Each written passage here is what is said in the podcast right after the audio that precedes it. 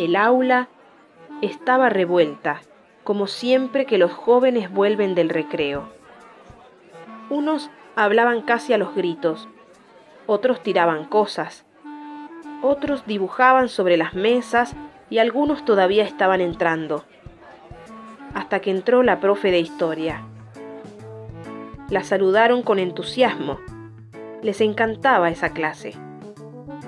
La profesora empezaba poniendo orden y enseguida estaba relatando la guerra de la independencia con lujo de detalles y recursos expresivos. Daba la impresión de que San Martín y Belgrano se hubieran criado con ella y fueran sus mejores amigos. Los alumnos reían, comentaban, preguntaban y escuchaban atentos como si fuera un partido de fútbol. No querían perderse el gol. ¿Desde cuándo la historia podía ser tan fascinante? Eran cosas que habían escuchado miles de veces, y no era como que iba a servirles para algo fuera de la escuela. ¿Qué más daba saberlo? Solo se permitían disfrutarlo.